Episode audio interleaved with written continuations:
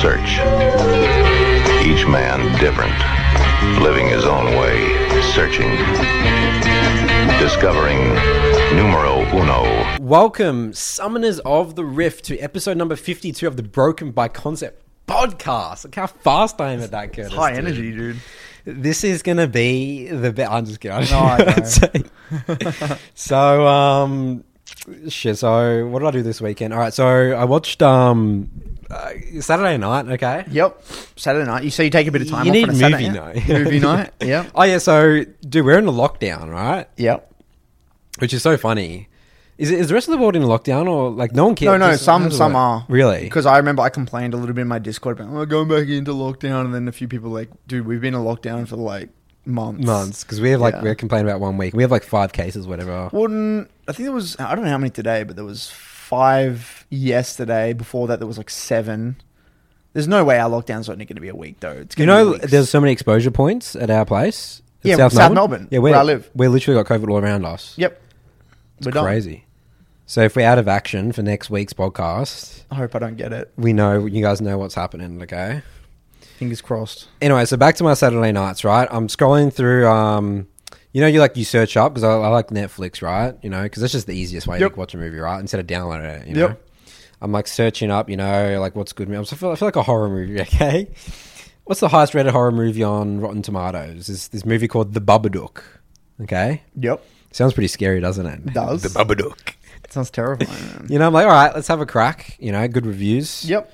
Um, watching it, you know, just like a normal horror movie. You know, it's trying to scare you and stuff. Actually, this one was interesting. It didn't really have that many jump scares. It was just like a had you on edge the whole time. It's like that you, movie. You said it was an Aussie one as well. Yeah, it's an Australian It's an film. Aussie one. I like I like watching Aussie films. Um, you know, so I'm just watching it, just a normal horror movie, and it just like gets like the last 10, 15 minutes, and I'm like, this is an amazing metaphor. This whole movie. Okay, I was like, holy shit, this is, oh, this is one of the best movie for metaphors the whole time. I would never expect it, right? So, um, so this is going to be massive spoilers, Okay. but we have to do it because I have to talk. So about no, it. so if so people if you want to wanna watch, it- yeah, I literally, I literally suggest, okay, you if you don't want to get my opinion on it, this is my interpretation of the movie, the, what I think the metaphor is, and how it can apply be applied to Solo Q. Because you guys are probably thinking, how the fuck's a, a horror movie apply to Solo Q? And I think it can. Yep. Again, my interpretation. Watch it now. You might think that Nathan's got no idea what he's talking about, um, but go watch it. And skip forward over this section if they don't want to get it. That's right. Yeah, we'll skip it. And then we time stamped in the broken my Yep. concept thing. All right. So it's about a movie. It's about a mum and a little boy. Um, this boy is. Uh, I don't know if he actually is diagnosed with any any like issues, but he like speaks his mind. Right, he, like whatever's on mind, he speaks. And a lot of people, like the kids, don't like him and stuff, and he has problems at school. So this, and the mum's a single mum. The husband died in like a car accident, I think it was. I actually can't remember how, but he, she's not around. Um, you know, pretty poor. She sort of works as a, a pretty sure an aged care facilitator. Um, so the situation is not too hot, and essentially this kid's like obsessed with like monsters and stuff, and um, you know they always say like kids see monsters when they're when they're young. Um, and then he, he's basically a problematic kid for her. And then he randomly comes up and he gives her this book called The Babadook, right? And this thing basically, she reads it out, and this thing like haunts them essentially the whole um, time. Um, it's not till the end where um, it's actually a happy ending horror movie type thing in a way. And this is such a good metaphor. So, how do I explain this? So, this So the, the Babadook came out after they read the book. after they read the book, yeah. Right. I guess uh, that's not really the metaphor part. That's just the sort of just the story. There's, there's Okay, going to be yeah, a yeah. story of it Yeah. as well, right? Yeah. So this thing comes in. The kid sees it. The kid knows it's there, but the mum denies it, denies it, denies it until it finally. She's like, she has. She's like, it's like, holy shit, this thing exists, right? 'Cause you can Right. like hear it at night and stuff. It's pretty scary shit, actually. Right. Um, so it goes all through, and then it gets to the point where it like uh, it basically possesses her. She like kills her dog and almost kills her son, right? Um, but then that doesn't happen, and then she like confronts the Babadook, and then it like runs down to like this basement, and then basically the way the ending works is that it lives with them, um, in in the basement, and then they sort of just just live with it. So the, the way what the Babadook is in my eyes is it's it's a metaphor for I guess like trauma or like problems that we have in our lives or like our flaws. Um and And the analogy of so when they face the Babadook and then it goes down into the basement, um, the ending scene is like you know the the kids you know all happy with the mom, and then she like comes down and she opens up the basement. She like comes down to like feed it, and it's like really scary thing still. But the way that I interpreted that was we don't. Everyone's got all these fucked up issues, right? Like everyone's got their own issues they're dealing with. And there's this great line in the in the movie where they kept on repeating it, saying, "You can't get rid of the Babadook. You can't get rid of the Babadook." And what's that saying is that, and she kept on denying it. And, and there's a there's a, a line in the the book that they read that summons the Babadook is you uh, the more you deny that I exist, the stronger I become. And I feel like that that's so relatable to like um, a lot of like our problems and stuff. Is like sometimes we're in denial. We talk a lot about like invisible narratives in solo queue and stuff like that, right? And and this is what happened. I mean, it, it came to the point where she denied the bubble so much, and she was so afraid of it um, that it possessed her, and she like self sabotaged behavior in a way. She almost destroyed her entire life. You know, like she killed her dog, almost killed her son, and it wasn't until the end of the movie where she sort of like accepted the flaws, the situation she was in. Um, and then the big thing that that was the the way that they did that for the metaphor was, I think, is um, there's this this part in the movie where the her son we had joint birthday parties with like her sister's daughter or something like that. It was more because they tried to fit in all the time, and you could tell that they didn't fit in, and um, but they never accepted it. And again, this is what the, the Babadook is. It, it, they just never accepted it. And then it wasn't until the end where they he had his first birthday party alone. Like no one was there, no one was invited. It was just him and the mum. But they sort of finally accepted that like they weren't normal. And then the Babadook didn't really haunt them anymore. It just lived in the basement. It was there. Their, their, their circumstances exactly the same, except they viewed, except they viewed their situation differently.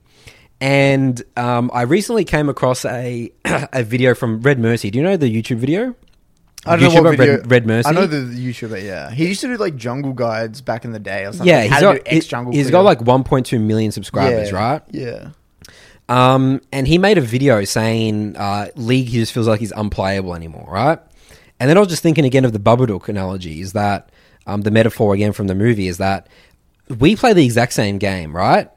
I enjoy. I love the game. There's lots of things that's that's difficult about Yep, the game, you know, it's teammates. different. But he just doesn't really enjoy it. He doesn't want to play. it. He actually would. I would say that he has a terrifying experience, the same that that family um, experienced the Babadook, right?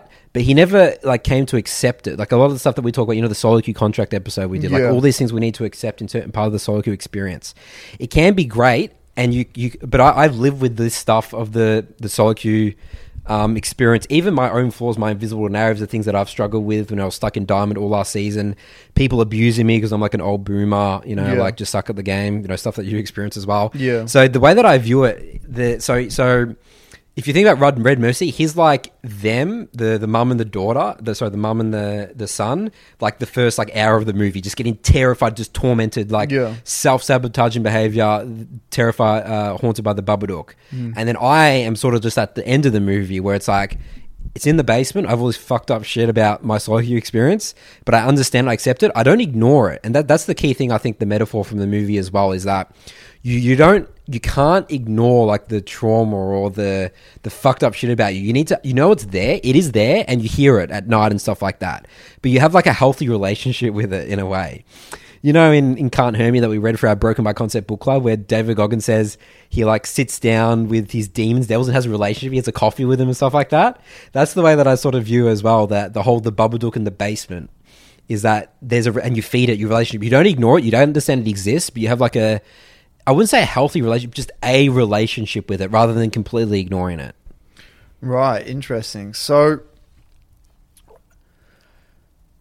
that's a lot. I mean, you you went over a lot there. That's a lot of stuff. Right? Where do you wanna Um, there's a lot flowing through. Yeah, my mind. So I told you to watch it, but you sort of skimmed through it, and you actually Yeah. had a completely different interpretation because I think you didn't watch the whole. No, thing. yeah, I skimmed through it, but, but don't skim through the movie. You gotta, you gotta watch it from. Otherwise, Yeah, I interpretation just didn't have time because I wanted to go to bed early last night. And I Yeah. left. a- I, I, I wanted to make sure I had time to read last night, so I just Yeah, didn't have time. fine, Curtis. But um, okay, yeah. So that's interesting. Look, and I think that you're spot on in the sense that I'm not going to say your analogy is spot, your interpretation is spot on because I haven't seen the film in depth. But in relation to facing your demons, I think you're spot on, and I think that. Well, I mean, tying it back to the David Goggins book that we just read, you got to stay. It's not you don't just get on top of it. You got to stay on top of it. So, in I'm assuming that in the film, if she doesn't, Yeah, continue I would say if she doesn't it, feeding it and she just like locks it away in the basement, ignores it, then it will come out eventually. It will Yeah. find a way to Yeah. haunt you at some point. That's at right. some point in time, correct. So you got to be always on top of it. And I mean, the, I mean, I've always that's actually the exact same way that I've, um, when I when I used to talk to Jono about this sort of stuff. But it's the exact same way I used to. I, I still view depression in in a way for many That people. I would say that that's what the Babadook also represented about depression for her because in her life and experience with her with her yeah her husband who passed away. Yeah. It's the exact same thing. You got to always be on top of it. You can't ever you don't forget, but you move on and then it's there. But you stay. You have your own process of dealing with it. like it. a toolbox. Yeah, you have your own toolkit with dealing with it. And for her, it's like, okay, I'm going to go down and feed it, and then you know, we, I Accept her son. Accept the whole situation. We're not the most normal family. He has his issues, but I'm going to help him with his issues. We're not going to be the the most popular or have the best house or whatever the, that's their situation is, and they move on.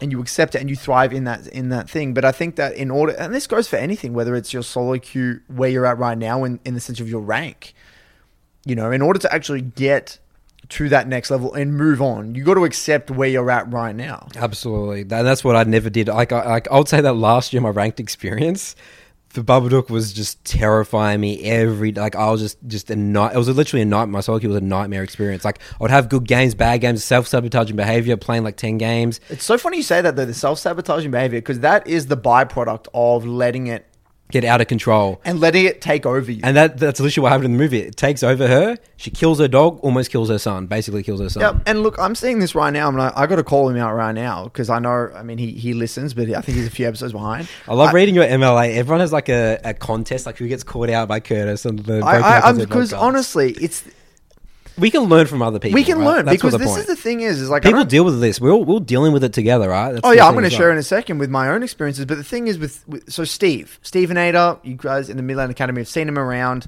He's had an Stevie. amazing journey in the Midland Academy so far. He's gone from like basically not knowing how to play the game in Diamond to all the way to Master Tier. He got like two, he, was, he was on he was on the borderline of Grandmaster. Amazing journey. And he turns around recently and said, Curtis, I'm lost. I've got no confidence. Um, it took him a while to submit a VOD because he says he's just been playing with low intensity. And he says, he, just said, quote, I'm just doing everything worse. I'm actually just getting worse and I'm doing everything poorly and I'm lost and I don't even deserve my rank. I'm losing to diamonds. All this just, he's just, his self talk is out of, negative self negative self talk is out of this world right now.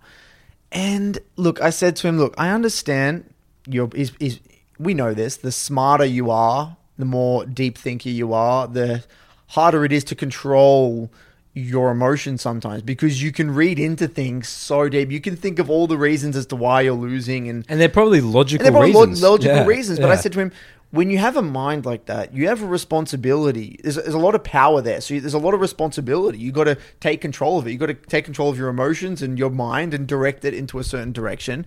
And I said to him, just because your problems feel unique, they aren't. Everyone is dealing with this exact same scenario, and all that's happening, you're versing better opponents, finally you are now getting punished for mistakes. You have to having to learn new things and evolve and add new things into your mental stack.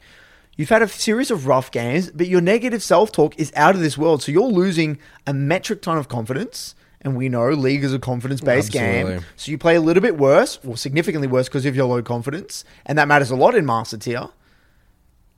And then you're and then he's and then he just spirals out of control. I said to him, Look, Steve, there's nothing special going on here. You are playing with low confidence, you're having to learn new things, and you are overcomplicating the entire process. And your lack of confidence shows to me that you don't really understand the process that's at play here. I don't I don't pull confidence out of my ass. You don't pull, pull confidence out of your ass. You gain confidence, and I gain confidence from understanding that we're following a path, and we're It takes time. You're gonna be patient. Yeah, and- and you're gonna make not- a lot of mistakes. and our goal at the end of the day is just to express our best self. If we can express our best self again and again and again and again, okay, let's see where that can take us. And I said, just that, that's all you got to do, Steve. You just got to express your best self and see what happens. And he's his own worst enemy. And I think t- it ties perfectly to the Babadook analogy. He he has these demons in his past, and he says it haunts him in other areas of his life. His negative self talk, his inability, his fear of failure. That's what it is. I think for him, it's a fear of failure. He's scared of trying his best and still not getting the result that he's hmm. looking for. But that is getting in the way of him being able to see what he can and can't, can't do. So when push comes to shove, Steve, what are you going to do? Are you going to I mean, would you rather just continue what you're doing right now, which obviously doesn't work, and um, have these unrealistic expectations without following the process, or are you going to just man up at some point and, and take control, follow the process, and hold yourself accountable for this negative self talk? And I think what he has to realize is that, okay, I have a problem right now. I have some issues that I got to deal. I got to face these demons. I got to reflect on them, and I got to figure out my own toolkit to deal with it. Whether it's okay, I whether I, I don't know what his toolkit might be. I don't know the way his mind works, but he might have to catch himself. As soon as he hears himself talking negatively, he has to do something else as a result. He has to watch a certain video or listen to a certain playlist. Maybe he has to only play one one block that day, or maybe he has to spend a metric ton of time reviewing that game to see what specifically what happens in game that triggers that response. He has to learn more about himself. But if he doesn't accept it, or if he doesn't Denies it. if he denies it or doesn't get into the details or fails to get into the details, you're just not going anywhere. He's going to hmm. be there. And I've said this many times. People will be at master can be at master tier forever. You're never going to get better, and it's not well, because you well, can't. they actually don't. They go master tier and then they'll just go down to diamond. eventually, yeah. Yeah. But they're not going to get to grandmaster or challenger No. ever. No. And and look, you, it's not that you can't, cannot do it. It's not like you're incapable of doing it. But with your current view of the game, you won't. Exact same thing. Now, look. Recently, uh, it's a weekend to the two week challenge. Um, I set a two week challenge. We do these two week challenges in the Midland Academy, and um, the first one we did was kind of like a simple three block review, getting people into the, the into the uh, the groove of playing blocks of three, reviewing each game, that sort of thing. And this this two week challenge was revolving around um, reflection, self reflection, and basically the way this one works is after every single block of three, you got to take time, five minutes, to reflect on your block. And it can be however you want to interpret that. I, wr- I wrote like a, a list of questions that can get you started if you're unsure about how to reflect. But essentially, you know, what felt good, what didn't feel good, what were some of your responses in this game throughout this block. Um, just reflecting on the entire experience. Just sit back and just let see what comes to you. Um, I think I've only ref- I've, I've I've reflected on like five or so blocks so far. What are And- some of your reflections, Curtis? dude this uh, this would have to be one of the most interesting ex- i would say interesting is not the word i would say So you didn't useful. reflect before? no i would reflect i wouldn't know so what would happen the way i view it is what i did before was i would have game review game review game review but I'm in I'm in this like particular zone where it's like it's just league focused. It's just like I'm here to play mm. and I'm here to get better at my gameplay. Mm. I'm in like this I'm, I'm like in the in the zone in a way or I'm like I'm I'm not thinking about anything else. I'm just this three block this is it. But I'm not able to put the pieces together. Like every block every game is kind of independent of the next one and I don't I don't ever sit back and judge my behavior in the context of like the grand scheme of the block. Okay.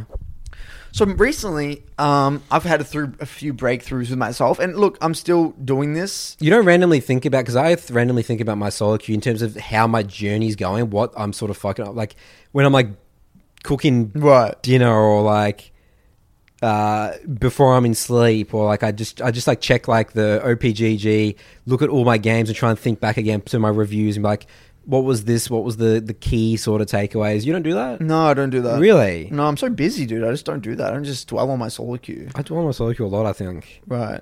That's that's something you've always been good at, though. Yeah. That's something you've done for ages in every aspect of your life. You're very good at using like times to do to reflect on things that you've done. That's true. That's something you've naturally done. I think That's it's something you've intuitively understood Maybe it's from a young age. Yeah, yeah. I mean, if I think about it, if you're in league all the time, what do you? I guess. I guess. Yeah, you're. I'm thinking about my program. Dude. Yeah. I'm thinking about my Discord all the time. I'm thinking about replying to a trillion DMs, and I'm on the defense. You're just on dude. defense, aren't you? I'm on the defense. That's dude. true. I'm thinking about my next video. I'm thinking about my next article. I'm thinking about just what I'm going to do the next morning. I'm, I'm not really, or I'm thinking about my book. I'm reading reading my book. Like I'm on the defense. I'm That's not really true. thinking You're about my doing solo things. queue. Yeah, got it. That makes sense. Sorry. Um. So. Anyway, so yeah, recently with my reflection, or what would happen after my three block, I'll just do something else. Dinner, cook dinner. I got what I got to cook for dinner, whatever it is. So I feel my breakthroughs is that these are things that I thought that I was on top of. These are things that are in my mind, if I never brought them to the surface, they actually would have gone lost. They never would have come on my radar. One of them was I truly believed that I didn't need to be to have a warm up because I, I f- physically in the game I don't feel any different if I play a duel. For me personally, if I warm up and I don't warm up, I can I, I can know from the beginning of my block whether I can play or not.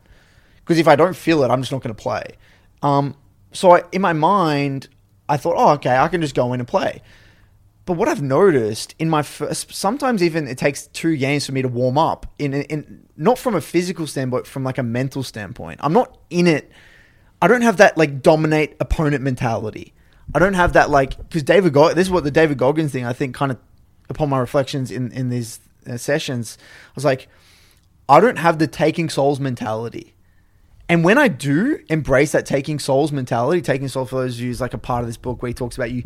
There's like another level to just beating someone. There's like you can just go to that next level to like demoralize your opponent in a way. Um, I don't have that mentality when I play, but then when I do have it, it's night and day, dude. I'm a different player, and you know, for some reason, when I when I verse you, I have the taking souls mentality. Why? Because you want to beat me really bad. yeah, Yeah. I just ha- want to beat you so badly. You're super focused. So I'm super, fo- and I always play out of my mind. Yeah. Or even when I'm on your team. Yeah. If I'm on your team, I'll have the taking souls I mentality. feel like when you're on my team, you play so much worse than playing against. Really? me. Yeah. But I probably play better when I'm against you. You would play better, dude. I'm like, this is not Curtis. This Yeah. is not what I get on my team. That Like is fucking true, actually. ungankable, fucking literally like Yeah, zero, you can never gank zero, me. un, no deaths, uh, like perfect CS, like just wins a team fight and fucking lose the game, dude. Yeah. It's just frustrating. Yeah, when I play, when I verse you, I play out of my mind. Mm-hmm. But then there's, there's certain players as well. I had a game where like yesterday versus a guy from the Midland Academy. Like I didn't play well, but my intensity was high, and I knew exactly how I needed to win the game. You Yeah. know. And like I've noticed, and I called myself. I'm like Curtis, why? I'm going to some games and I'm like a fucking machine, and like I can feel it. I'm just like taking souls type thing. And then other game, I'm just a bitch. I'm I'm actually on the defense. I'm not thinking. I'm not. And usually those games, I get invaded level one. I'm sloppy with my level one positioning.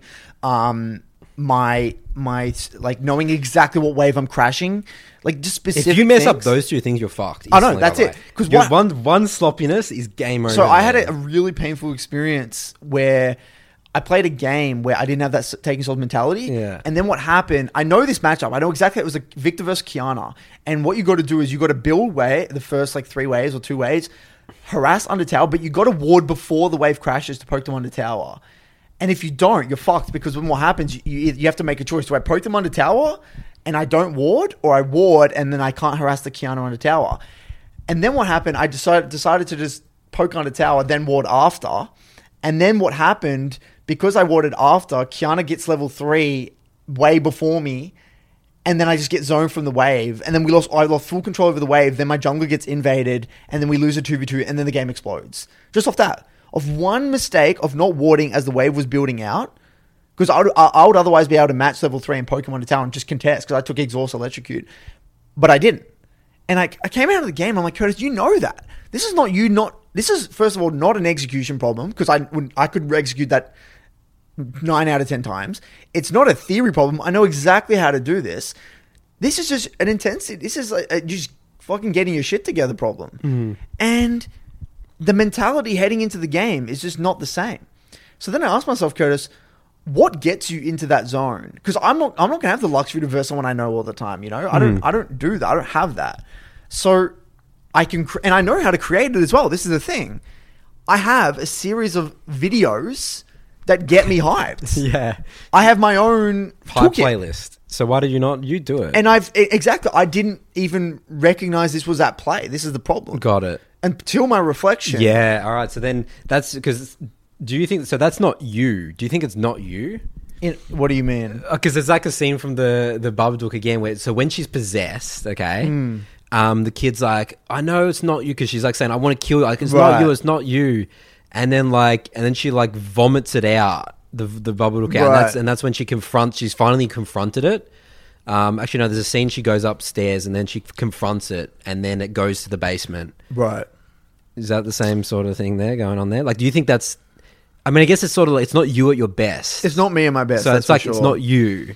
Yeah, and I mean, and like, look, if I didn't reflect, like, if I didn't accept it was there, I'm not. I'm just not going to get better because sometimes I, I guess what intuitively the way I felt was that it was random, that I didn't have control over it. That was my subconscious and like Curtis. That's The just like- intensity part. yeah. I think that, and I never brought it to the forefront. Curtis, you actually do have control over your intensity if you really want to. Absolutely, do. you dude. can easily. You just got to figure out your own way. To, you figure Yeah. out what works for you, right? And yeah, it was just a that was one thing, and I, I, I that's something I'm working toward. And right now, so what I'll do is like, so I stream on the Discord. I'll mute earlier. I'll Mm. try and mute earlier in Champ Select, and I'll play. I'll try and play a specific song or like Yeah. a play my Yeah. playlist that will get me hyped. Yeah. Usually, it's like either like a Gary V thing or like a Kobe Bryant David thing or a Bruce Lee thing or a David Goggins thing. I've like a certain videos that like really get me hyped about like that intensity, you know. And then the other thing that I realized upon just again upon reflection I didn't realize was that ne- certain players affect me. So you've you've we've had this discussion before. You keep saying it doesn't. Yeah, I thought it didn't, You've been then, in denial. You think? because this ties into that last thing, which uh, my intensity lowers and I play differently. And it's not because I'm scared of them. And because I really dwelled on this, I'm like, what is it? What specifically is happening? Because it's affecting my gameplay one play, one way or another. Hmm. That's that's a fact. But what it because but sometimes it does as well, and other times it doesn't. Doesn't. Um, so first things first, it the way it affects my play is that I will I will call less things. I will play in a way that's just like just less confidence. Like I won't trust my instincts. Like when I know where, like usually I'll know where the jungler is and I'll be confident in dodging a skill shot. So I'll just I'll bitch it and I'll walk backwards, things like that. Um, yeah, it's like usually like very little things that add up. They just really mean a lot in the, in the, in the grand scheme of a game. And then, and then I thought about it more. I'm like, okay, what, why, what, what is affecting me specifically? So I thought of a name tag. This player, I said, okay. I know they're not. It's not like they're just that. It's not like they're just better than me. It's not like they're just like this More insane player. talented. No, it's nothing to do with that. It's not their rank that scares me. They're like the same rank as me. Essentially, it's literally it's sometimes even lower rank than me. Hmm. So it's not that. It's. I th- I think what it was was. Look, the one part of it is that they're very vocal. So if they They can get to you with their words. yeah, like if I see one thing, because I know they're so immature mm. that like, and they don't take responsibility. Mm. But like in a way, it infuriates me. Mm. But the fact that it infuriates me is in my, it has to be a sign of insecurity. That's correct. Because I'm caring about their opinion. Yeah. Because if I didn't, if if I was very sec- or, or, or confident or secure in myself and my level of play, I wouldn't care. Like I wouldn't actually care what they thought of me but I'm not. I'm not actually that confident right now in my level of play and and the way I'm expressing the League of Legends that I am playing, like the, my output. So it's affecting me. And the times where it doesn't affect me is when I'm very confident in what my output is. I'm very confident in my ability to express my, my best League of Legends. No matter who I'm versing, it doesn't fucking matter. I've had this feeling many times last year, especially when I was at my best, when I was top 10, dominating really good players. I felt like I knew that I was capable of playing beautiful League of Legends. So it didn't matter who you put in front of me. So you, right now, you think you're not. I'm not capable of playing beautiful League of Legends. I've proven it to myself I'm not because I'm just making very basic, Basic mistakes, mistakes, yeah. and it's ugly. Yeah. And then I was okay, Curtis, and why am I not able to play beautiful League of Legends? And then it all ties to this very toxic circle I'm in right now where I don't have enough time to play games, enough games. now I, I've realized I have to play blocks on weekend, so I'm playing blocks on weekend.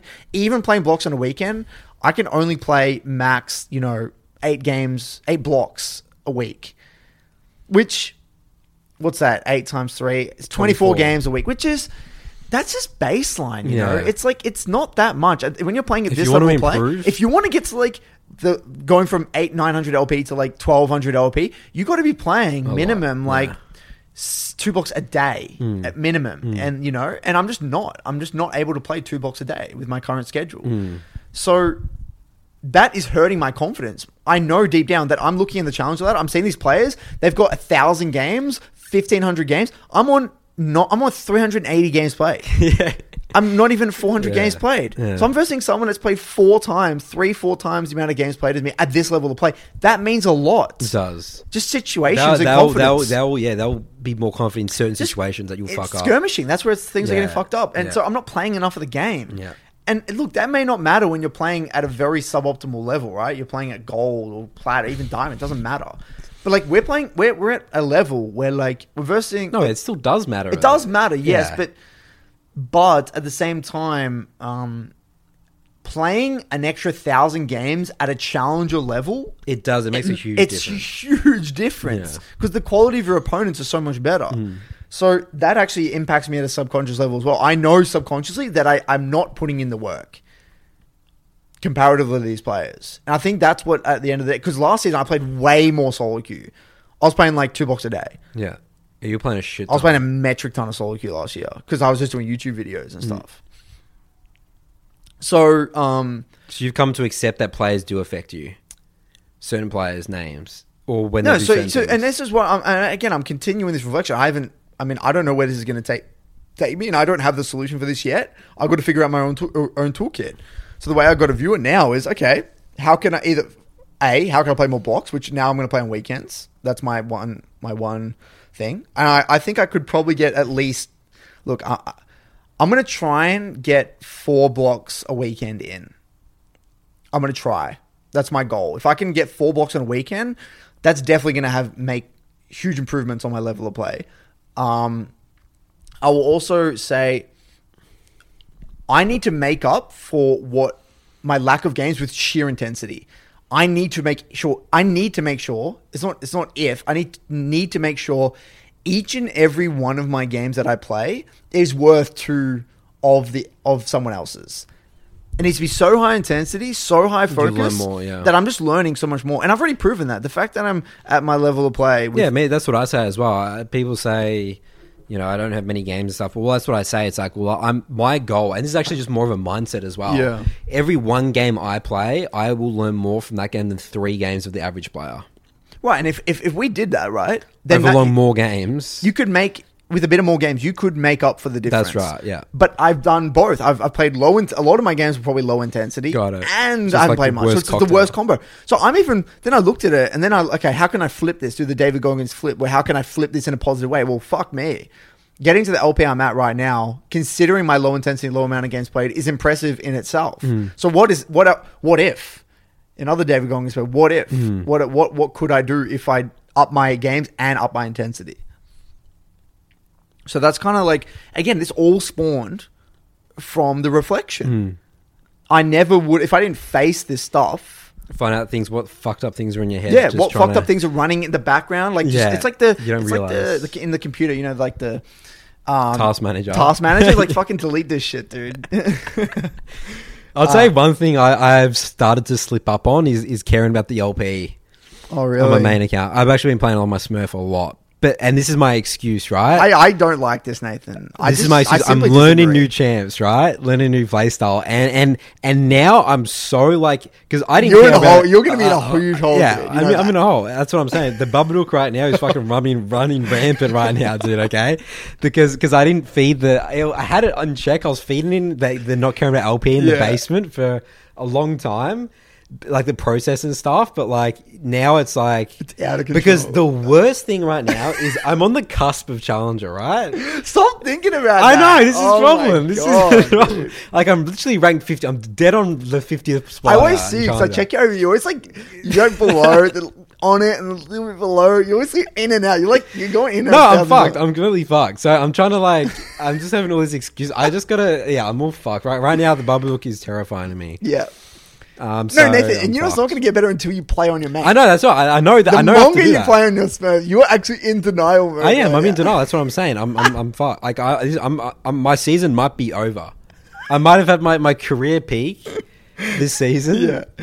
A couple of months ago, like when I when I was You're just killing it. I was killing like in the process, And the meta was like perfect and everything. As The well. meta- everything was aligning. Everything stars were aligned.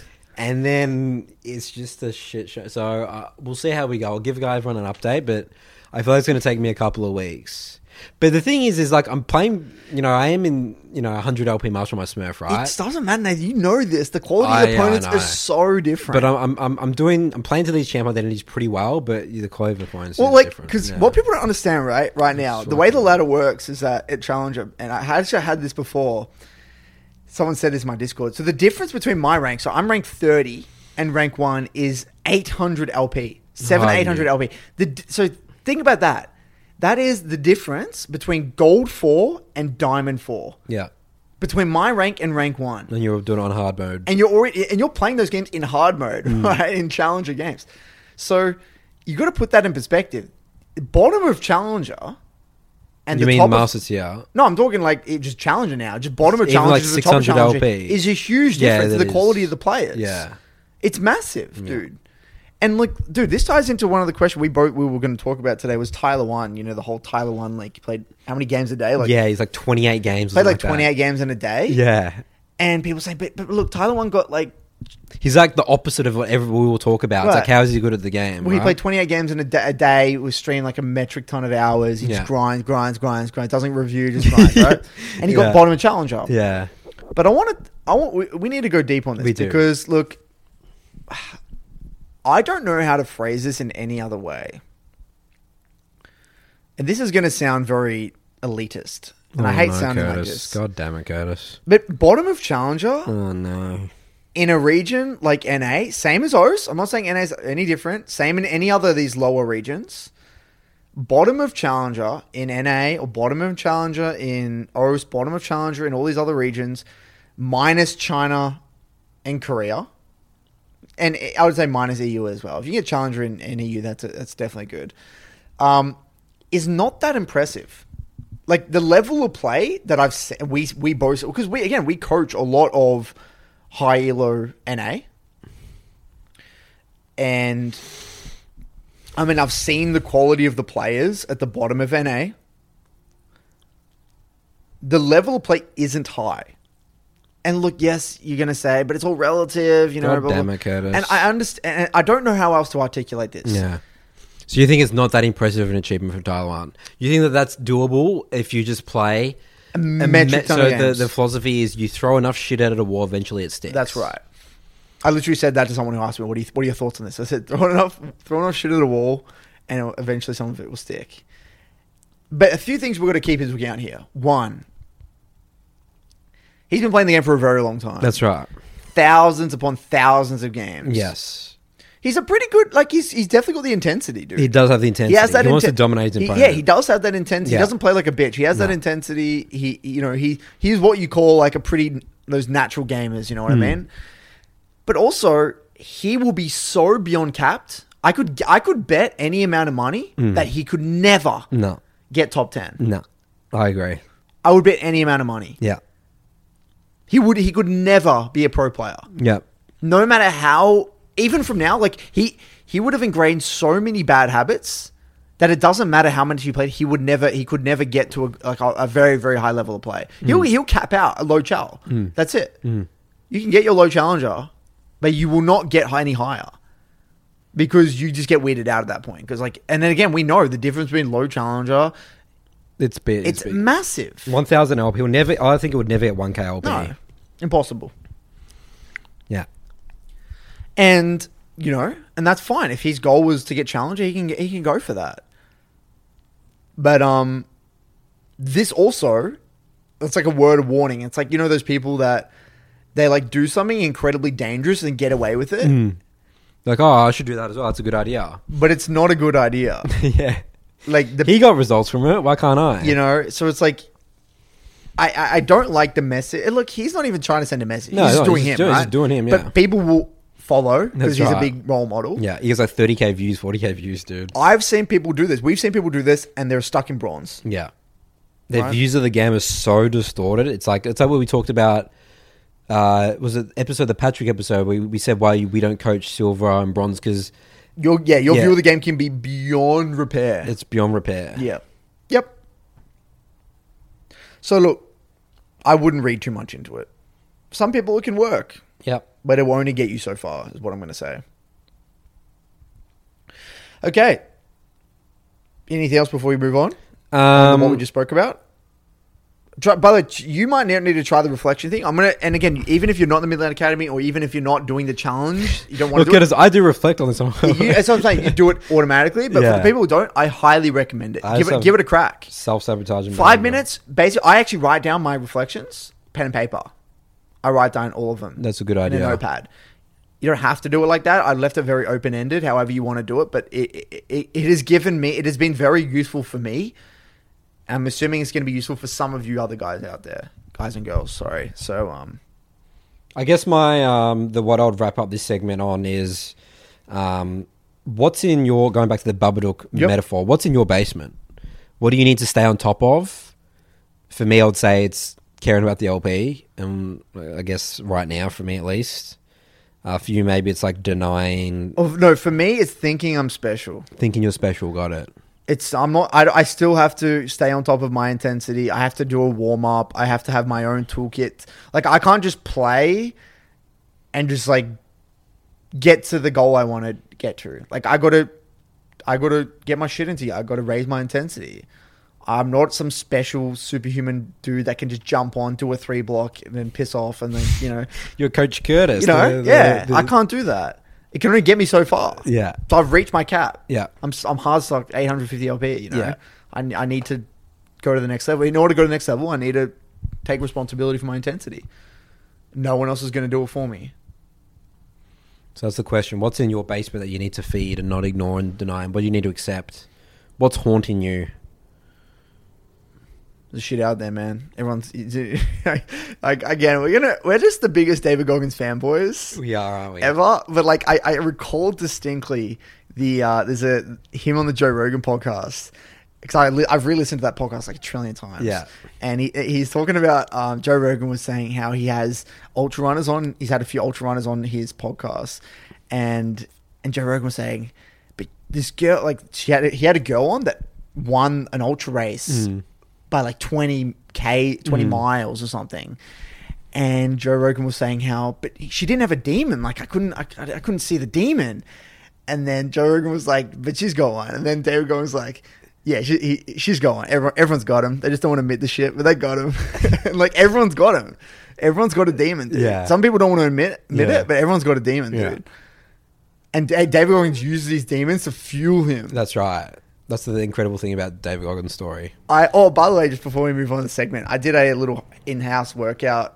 Uh, when was this? Because of our quarantine COVID. Yeah, I did a little workout yesterday. Yeah. yesterday, like a body weight thing, like a HIIT workout. Dude, I, w- I had to go into the trenches, dude, to like Those are uh, those are brutal. Those Those burpees brutal. things. Yeah. Like I did one where it was twenty. It was twenty burpees, twenty push-ups, a minute plank, and you just keep doing it.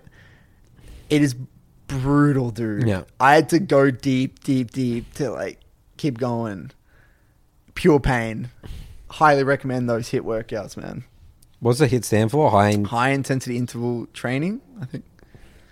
All right. So we've been I've had this requested a few times talking about the whole Oceanic special with um King recently been promoted. Congratulations, man. Props to him, dude. What a beast. Wow. I mean, it was inevitable, right? Everyone kind of knew it was going to happen. I mean, his trajectory, he's a great player. There, people say. so the thing about Cal, I mean, so we. te- technically, we started Calvin's career. Is that what you'd say with Yeah, the Dials? Internet Cafe, dude. The Internet Cafe, right? Yep, so I'm at the at McNet. Mc- Yeah. When's this? 2013? 20, but he wasn't old enough to play. That's right. Because I've said this story before. Just to recap for those who did miss over the episode, like basically we're at like an internet cafe tournament in Melbourne. and we I like looked over and I saw this like little this little Asian kid. And I was just looking at oh, while we we're waiting for like our next game, and I was like looking at him, and he was an AD carry, and like his movement was like insane. Like he was like His clicks. his clicks and like his micro was just fucking out of this world, dude. Like I, I'd never seen anything like it. And then I'm like, who is this guy? And I looked at the name tag, and I'm like, I don't know who this guy is. It was I think at this time his name His best 80 Oz, wasn't it? Yeah, it was like no, but it was like FPG, uh, Frostbite Gaming. Got it. Best AD or something, right? Called him the best AD. It was platinum. I think it was plat one at the time yeah. and he was, you know, pretty low rank at the time. And this is when we were at our peak, dude. This is when we are like high challenger, like top ten, rank one type shit. And like, dude, I want to play with this guy as soon as he gets old enough because he wasn't old enough to play pro. Like he was what fifteen. Yeah, would have been 15 at He was the time. he needed to be 16, right? Yeah. And we needed to wait, so we waited for him to get 16. As soon as he hit 16, no one knew of him. But boom, picked him up. And then So I remember we so when we formed Dials, he was originally on our roster, but because he wasn't old enough to play in the tournaments, we had to get Chuffer. Right. Remember, he had to play for the Cyber Gamer yeah. thing, and also it was PAX as well and stuff. He wasn't old enough to Yeah, we compete in tried the to play with Riot. Callum, but he couldn't. Yeah, the Riot Games tournaments. But then when he was old enough, Instantly got OPL him. 2015 instantly got him. We finished second that Yeah, he was that a first good split player, 2015. man. and then he became he got out of control. Then like he just he's a snowball. Effect. That's right. He's an amazing player.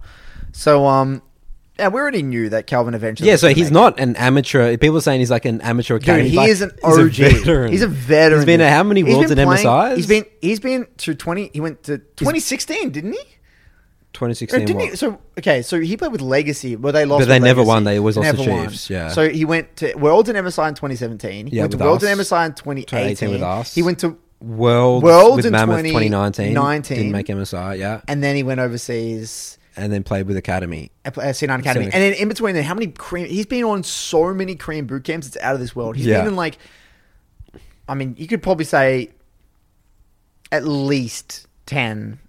So he's a very developed player. He's one of the most personally developed. That he's been through everything. Yeah. He was in a gaming house from the age of like 16, 17, wasn't he? He went to the Legacy gaming house Yeah. at like 17. 18, 19, yeah. Yeah. Dude, he is like one of the most coached AD carries. He's Hmm. had like Lucio coach him, who soul strikes.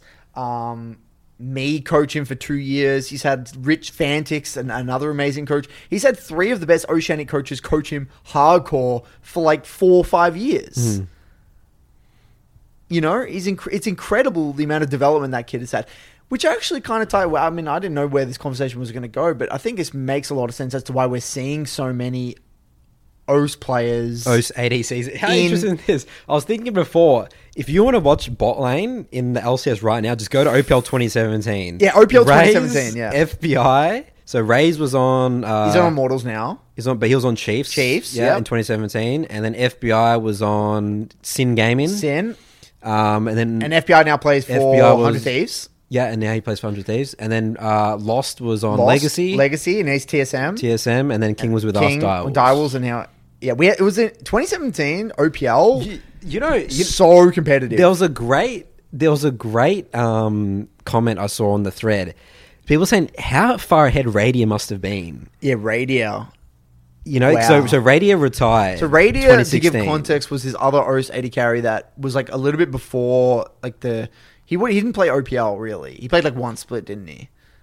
No, 2015, two, two, he, he, he won year. four times when, when Chiefs won back to back to back to back four Right, years. Right. No, two years. Sorry, two years, four splits. So he was the original best AD carry in O's. in Oceania, and this was by like far. a fucking gap, dude. But was like the biggest skill gap you've probably ever seen in a in a in a region. In a region, you could yeah. possibly get. Yeah. like he was rank one, and no one was even close. yeah, and it was so the gap was so big they literally called it the ra- if you versed him you were terrified. And it was called the radio effect. The radio effect If he was yeah. in your if You you play was, if he was on the enemy team, you played worse because you're just so scared. And if he was on your team, everyone played good because you feel so confident. You're like, holy shit, I have his cor- his Corki. Remember his Corki?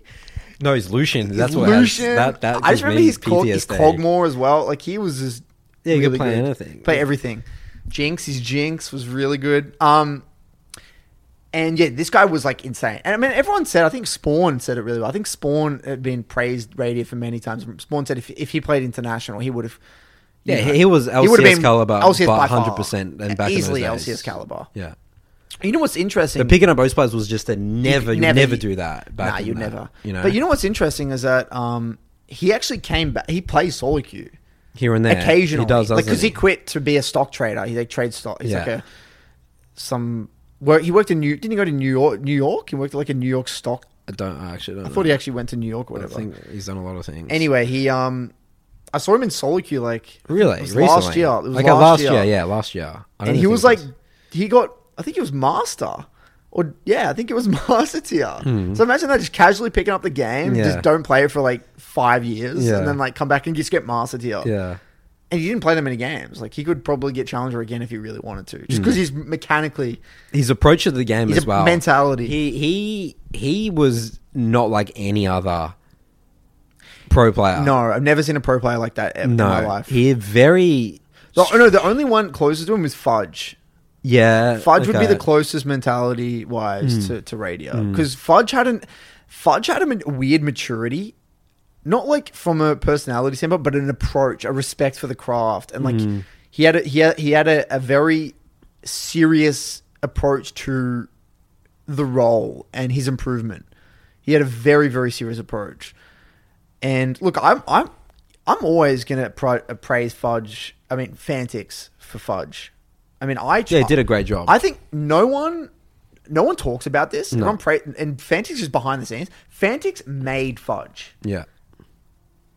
Fantix single-handedly, in my opinion, made. You think so? I don't think. I think Fudge, he helped a lot. I don't know think if he Fudge would have made it. He was pretty did. good. He would have eventually, but he would no way have made it when he did He's the next up and coming kid. with with Fudge. In, in no solo queue, he was he was. he was so doing well. Works now with FlyQuest Academy as their coach, Hmm. and he personally coached Fudge Hmm. for like a year individually. He made him who he was, dude. Because Fantix was the only other coach at the time could coach individual. Yeah. He was the best individual coach Yeah. at the time. Yeah, Um, and yeah, he, Fudge him him got along like really really well, butt buddies. bud buddies. Because Fantix understood top lane really well. Yeah, because he, He played Jax and yeah. like all those champions. Yeah. So like he, he taught him individually incredibly well. Yeah. And he instilled a mentality of the focus on the, the micro. So in my opinion, that's probably one of the most pure examples of individual coaching getting someone a pro Mm. In RS anyway. Probably in other regions it might have happened. But um, look, okay, let's let's break down then why. why so we've got King now to C9. Imagine that Sven I never expected it. Sven, one of like what been semi final. He's been at semi semi-finals or worlds, hasn't he? Uh, Ori- well, he was in the finals with MSI Origen. Right. Uh, Was that? I thought he. Oh, it was Origen. That was MSI. I thought. Oh yeah, yeah, I think he has been or- as worlds as well. That's so, Origen. so- they made semi-finals. I thought they. Made yeah, so semi-finals well. worlds, Worlds, and yeah. then but also the finals of MSI. Right. So he's SKT. one of the most experienced Yeah, eighty carries. 80 in the world. carries. Think about some random, not random, but 80 carry from Oceania. Yeah. So let's let's go a little bit deeper. as Yeah. What does this mean? What does this mean? Like, how how is this possible? Because theoretically, this defies all laws of like. Because they would say bigger server means better players Yeah. means. Look, no one actually like the people that theorize on Reddit. They don't actually know the amount of like what went in behind the scenes in 2017, 2018 in OPL. Mm. That was a very two years. They were very special years. We were fucking trying. Everyone was trying hard. I can't. I can't describe the, the intensity, the feeling mm. that the au- the aura, the vibe, the competitiveness. The competitiveness was Yeah. out of this world. Like, Yeah. so to give a bit of context, so 2017 was the first year where every team in OS had like Gaming houses. Gaming we had like the opportunity full time, and that was everyone's dream. right? everyone's dream because we OS had no resources to Yeah. like holy shit, everyone can like go gaming house like that. In my, our mind, that was insane. Yeah. So I think what it was it was a, it was a turning point where everyone was like, "Wow, this is like a real thing." Finally, And we got the world spotters, and we had the MSI, world spot and the 'cause MSI thing. That we'd- changed the whole thing. That changed the whole thing. Everyone was so motivated, but Yeah. we actually at the time. Because we had never had the gaming house, I guess we, we never knew how good we were. That's right. Or bad we were in Yeah, a way. So yeah. it's like everyone had that youthful optimism. It's mm. like, holy Mm. and shit. no one was doing it for any money. There was not really any no money. No one still. really was making money. No. It was purely like, okay, we're going to go in here and everyone wants to go to Worlds and MSI. Yeah. That is it. Yeah. Scrims were intense as fuck. Mm. Three, we're doing three scrim blocks a day, mainly. Yeah. Everyone, no, everyone was playing solo queue after scrims every every night. That's right. There was no even having to tell someone to play solo queue. They were just playing solo queue. Yeah. Every player at our team was trying to get like the top five slots. Hmm. Um, we every week was intense. Like, the competition was fierce. Emotional breakdowns. Dude, everyone was trying hard, Yeah. as hard as you possibly could. You you definitely knew that when we went to Rift Rivals. Remember Rift Rivals with uh, in Vietnam Right. in Ho Chi Minh City? Yeah. You could tell that that's when we we were we were tr- all Oast- we didn't win that, but Oast yeah, trying Oast was really trying. We actually took it very seriously, and like everyone was trying hard. And on top of that, there was a lot of investment. Many teams went to Korean boot camps. We went Korean boot camp at the start of 2017. We were the first O's team to ever do a Korean boot camp. I think one team went in the middle. Didn't Chase go to Korea in the middle of the year? Legacy did as well. Uh, Legacy Two did. teams went. I think Yeah. in the middle, three teams maybe even. I think Sen might even win or Yeah. something. Um, there was the amount of investment. Those two years were just fierce. Hmm. And I think that at the time, it's like you. It's kind of like what if that what if mentality. What what if we just do this? What what if we come in with the mentality that we can be a globally competitive team? Like what would happen if we were to try? And I think in the process of trying, we We failed, obviously. we failed, but the quality of the improvement with the players was far superior to any development you could get anywhere else because they were so hungry. Mm. We weren't. They weren't just getting a paycheck. They were what the, to give a bit of context to the living situation as well. One of the rooms there was three people sleeping in one room. We had two. There was two single beds and one sleeping on the floor. yeah, that was Destiny. Des, well, no, Yeah. Chippies was sleeping. Was it? No, Chippy. No, Destiny, Destiny, was, was, sleeping on the Yeah. floor. King and No, Chippy's King and. Chippy. So think about that that room, single room. Think about that house. Yeah. 2017 house. Yeah. We had, Direwolves, we had in one room Destiny, now NALCS. Yeah. Chippies, they they actually just just lost the collegiate finals today. So Yeah. NA they came second. The in Maryville collegiate. team. Did you watch that? No. that was on this morning. They got Oh. they lost three one. Oh Jesus. Um, and then King now play for C9. The other room was Shernfire and Fantix. Mm-hmm. Fantix, one of the best players in O's history. Again, could have easily went international if he really wanted to, but then you know, coach won O's in 2019, and then also uh, now coaches in FlyQuest Academy in NA. Shern, everyone knows Shern. His story played in C9, all that sort of thing. Now C9 Academy. Team Liquid. Team Liquid, so on and so forth. Our analyst, Jack Kaiser, now the head analyst from TSM. Been a fanatic. Made it to Team Liquid semi uh, finals at MSI. And then me and you. Yeah.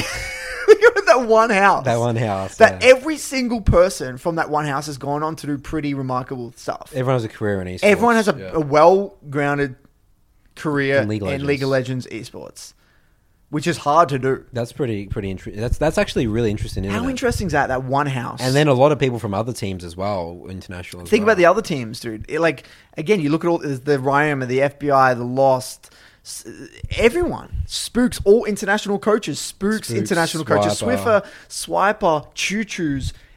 Majority of the OPL at that time has all gone on overseas to make a career. Hmm. It's it, uh, remarkable. And triple, all of them. and so I think all the top players in all the top players in 2018. twen- basically have gone. They've ta- NA have taken every bit of talent from OS. Yeah. Even Spawn as well. Even Spawn, Papa Smithy, Yeah. even the casters, Yeah. Atlas, all the casters from OS.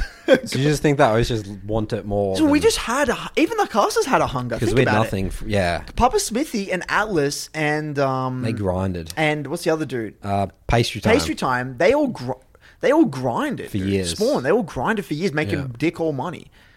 So we had this hunger that was you can't replicate that. Nah. And I think what happened over time with those, another problem is that the hunger's gone. Hmm. Because it's like, well, what's the point? You know, like all the best players are gone, and like, Our league's really low level league- now. yeah, because the, the, the up and coming talent just wasn't there yet. Yeah. and there's like a gap. There was some good players left, but they just lost their hunger, and then it just turned into like mediocre city, you know. And look, it's a shame because I think it, if it was done sustainably, and they didn't just pick everyone in like one year, like it probably could have worked in, in Yeah, a weird way as like a feeder system. But they didn't. Yeah. You can't just take every single player from the yeah from the entire like league and just like say okay Okay, it's it's kind of like the fishing thing. It's like commercial fishing. We're just gonna take everyone, and, like s- dredge They- the ground. They can't. The fish can't like mate with other No. fish and stuff like that. Yeah. And um, yeah, that that period of time it was just grinding. It dude. was. It was good. That was definitely the glory years of OSAP. And think about that. I remember at the time I was making eight thousand dollars a year. Mm. Eight thousand dollars a year. Yeah. In 2017, Yeah. didn't give a fuck, dude. No, because we were just loving it. Just man. loving it, We, were- we were having a lot of fun. Dude. so Traveling much fun. International. It was just so much fun. That time, dude. And, and I think that is what now people say. Okay, we've got all this O's talent. It's kind of exhausted. yeah, because we put so much boot camps and I mean, the teams aren't doing the same amount of boot camps. No. The teams aren't. yeah, the resources have gone down. The that. resources have gone down. gaming They're has not gone play up. online. Like it's They're so playing hard. online. You just can't. It's so hard to get that. better when you play online. So look, people who say, "Oh, these O's talent," they're not. No, dude, these are well trained, uh, coached, and even Yeah. the coaches were great, Yeah. dude. A lot of them have gone overseas, and you know, they were good coaches. They understood the game. So, um, it makes sense. What does this mean for NA? What does it mean for NA? The NA players. You, so this is what it means: is that the players, like, why, why? For, so think about it, that's all, so many slots from NA resident players that are just Like gone. Damonte, and I saw that Demont- Damonte I saw he's going to content. content creation. Yeah, Um, yeah, they just like go to streaming and shit, just for fun gaming, you know. God, man, it's it's unbelievable. No, what I think it is as well, Nathan. I think okay, let's let, rather than just being a you know comment running commentary of what happened. Let's Yeah. let's break down what does this mean That's from, from like asked. how is so how could we replicate this or or or why what did O's have that NA didn't? Why was NA not? Yeah, why NA, is every NA, region? NA had too much money. They were rewarded for no results. so they were rewarded for yeah no the output like That's one of the most dangerous things. Get rewarded for no results, right? And it was just, uh, I saw one of the comments, you know, at the end of the day, what NA really was was just a dick measuring contest to see who could spend more money on the better imports, right? right. Bloody hell, man! Do you think the damage has been done, or do you think they can turn it around? Uh, well, again, it goes back to our philosophy, Curtis, is that you can't improve as a region unless your solo queue's top tier. So yeah, you can fix you can fix it, but you'd have to change the whole. Yeah. You'd have to v- rebuild solo queue by not scrimming. All right, so um, that's that. So hopefully that answers the question as to why the imports are so good and why we probably won't see. Look, we might, you might get the odd O's import. Like I think there are like a handful, like three of them at the moment that could probably be imported quite easily over to like To academy, academy or something like that. But but outside of that, no. I, th- I think that like the, the talent pool is largely exhausted, and the mentality that a lot of the players have anymore is just It's it's, just gone. night and day. yeah. Like you just look at the solo queue now to what it used to be. It's just a different ball game. So I wanted to talk about um the mid jungle thing, not mid jungle, the jungle swap thing. So So there's been two jungle swaps, is there? there was uh Fnatic, Yeah, the Bwipo to jungle. right? There was what was the other one? There was another Treats? Was it Yeah, was that E- To- SK? Was that SK? Yeah, something like that. Yeah. There was another one, and I Yeah. rem- and I saw a funny tweet. It was a tweet from I Will Dominate. And look, I'm going to paraphrase here. It wasn't exact word by word, but it was something like, "I can't wait till Lee Sin something meta until when all the the junglers get exposed and they realize how not brain dead the the role is, or something like that. yeah. like how hard the role really Yeah. is." And I just I had a giggle because yeah. I think it's completely the opposite. Mm. And I think I Will Dominate is the perfect example of someone that's living in the past. Mm. And uh, again, the Babadook, it's kind of like the Babadook analogy. In Yeah. way. It's kind of like haunts him. Yeah. But he can't accept reality. Yeah, that laners can't just come into the jungle. I think we're going to see it a lot more. I think so as well. I think it. Because you're just at a disadvantage being a jungler. If you're only a jungler, you've only played jungle. Like I just am done. You know, like it, there's so many examples. Like uh, ambition, move into jungle, world champion. Pabu, right? even Pabu. Pabu from OS, move into Pabu jungle. went from like, top like to jungle, best jungler. best jungler in OS, right? You played jungle for a little bit. Challenges jungle within Very like, quickly, a very short period of time. okay? there's just no, no competition. If I went to jungle, if I went to lane, it would take me a, probably a year or multiple years to get to a challenger. Junglers can't go to oh, on lanes, no. but laners can easily go to jungle. and that says something That about says the role. something. Yeah, and and all you know, all jungle is is it's game knowledge. Like it's not. It's just game knowledge, and you can pick that up and just learn that stuff, you know. And like, and you have that extra element of understanding when a lane is fucked. You, you, can punish you, can un- you understand. So the, the way I view it is that imagine like there's like a campaign, and the campaign represents all, and like on along the way there's like say there's like five acts. The five acts, in a way, are like the five main jungle fundamentals that you need to learn, and then you've like got, you've mastered the role. Yeah. right. But the way I view it, that's what a jungle. When you learn jungle, say you're from the beginning, you learn these five acts, and that is it Hmm. yeah, when you learn, if say you've learned another role, it's kind of like the five acts, but you get like an expansion pack, and you have like these extra three little acts That's on the right. side. Yeah. That someone who hasn't downloaded that Yeah. that DLC, yeah. The the person that just went bought straight up the jungle DLC, they they can't. They're they actually can't. They just don't have access to it. They it. don't have access. It's They like you know when like there's like a, a starting area and like everyone like flexes their mount and Mm. shit, like the DLC mount, or like in PUBG when there was the the um the hoodie, you know. The hoodie, What was it called? I can't remember what it was called. No, they would call them pre-order. Pre-order fag. That's what they would say. They punch in, in and a stuff. PUBG at the start, pre-order fag, pre-order fags. This nonsense, and um, yeah, like you couldn't get that, right? It's like this dude had like this hoodie, you just Yeah. can't get. That's exact same what the way I interpret Yeah. jungle. is Playing jungle or lane or learning jungle, you have the Yep. and, th- and that extra knowledge is the lane stuff. That's right. The lane stuff, and there's a feeling to the lane stuff that is very different, like threat and what it actually means. Like you can learn it to a certain extent, but it's a different. It's just a different thing. Yeah.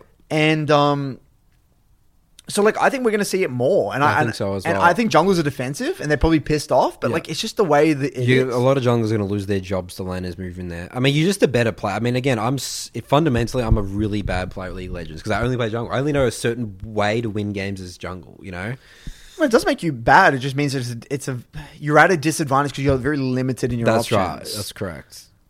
Whereas like Pabu can win the game from a jungle perspective many differing Many ways different- different that you ways. can't win the game like that. No. It doesn't mean you can't climb, but it just means that you're very limited and you have to be very good at your thing. Where That's he can right. actually just be average at like or like eighty percent competence at like all these other things, but he Mm. just he can just pick and choose which ones he needs to apply in each game, and it's such a big advantage. It is. So like, I I just think we're going to see that more. Do you think what what are other roles? I think we're also going to see a lot of mid to support. Yep. I think, Mids, same I think thing. mids can support very well. Yeah. and we've already seen that. I think um I think it was Hundred Thieves Who he did that who yeah who he did that. had a pretty good results as a support. You know who else is gonna who did that? I guess Aphromoo to support. He was a redivision Yeah, AD and ADC player really long time ago. uh, what was it called?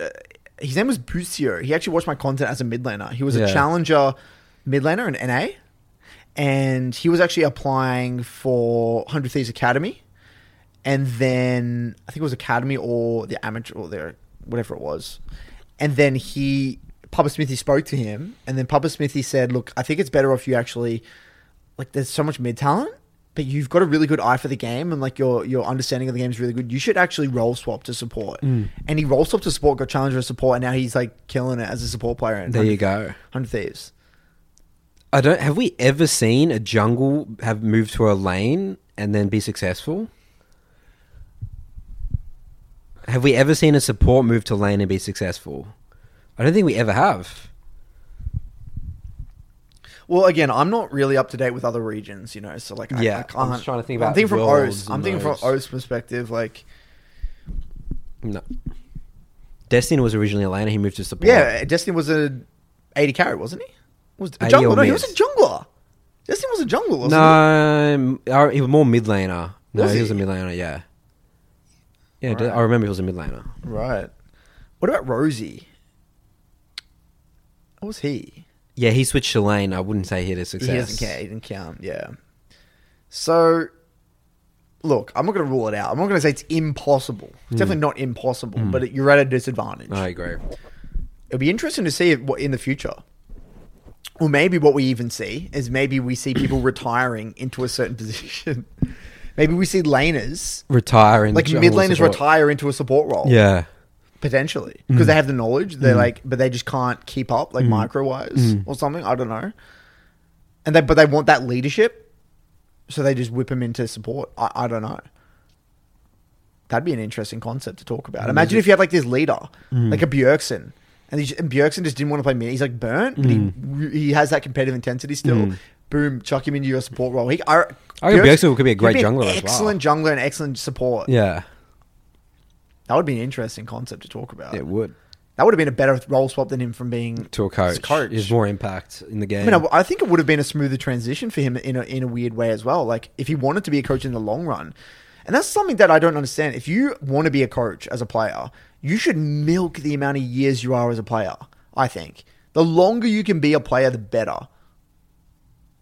Did you make more money? No, just from a like just from a experience and maturity standpoint. Oh, you want to like you want to just mature because I reckon playing is the best personal development. Like you're just in it and you're Playing in a competitive environment and you would also get to be under more coaches and see what you do and don't like. Like you would want to Mm. More milk experience. it. more Yeah. experience. You want to be older when you were a coach. I think so. I think because only coaching is going to go away. No. You can always be a coach when he's 28 or 30. It doesn't matter. That's right.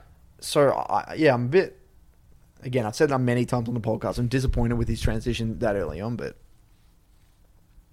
it is what it is. Um, and the last thing was there anything else? There was one more thing about the Doublelift thing, right? We saw. Oh, the ping.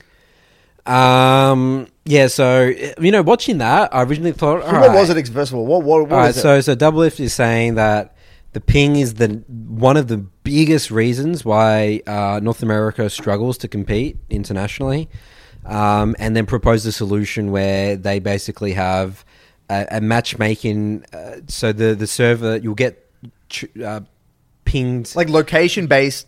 yeah, so let's, say if six people are from LA, then the the server will go to LA and your ping will be like ten because right, Right. now the, the servers are in Chicago, right? Right, and they all play from LA. And everyone, the whole esports scene in LA is on LA. Um, there's actually a really good point um, I saw on a Reddit thread today saying they have no sympathy because they had six years to figure out to move to the whole LCS to Chicago, but they didn't want to move there because LA's fancy and get more investor money and all that sort of stuff. right, Does that make sense? Because if you're you, you're worth more, all of your organisation if you're facilities could have easily just moved. Yeah, they could have figured that out six years ago. So he has no sympathy, which is actually was a good point. I think. Yeah, but if you think about it, the size of Riot Games is it's a massive company. Yeah, you wouldn't. No. Yeah. surely like they could cater for it. I mean, I don't know how expensive. Well, yeah. Well, that, that's that's Doubler's proposal, right? About that thing. So, Right. um, and you know what? I was watching. I was like, you know, we've obviously had our takes, like saying, you know, you can't. We think that you can't improve a region unless your solo queue's top tier, um, and to get rid of the imports and that sort of stuff. And just accept your just that you know just re just build up accept it over de- you know, decades and stuff like that. Have more long term sustainability rather than all this money.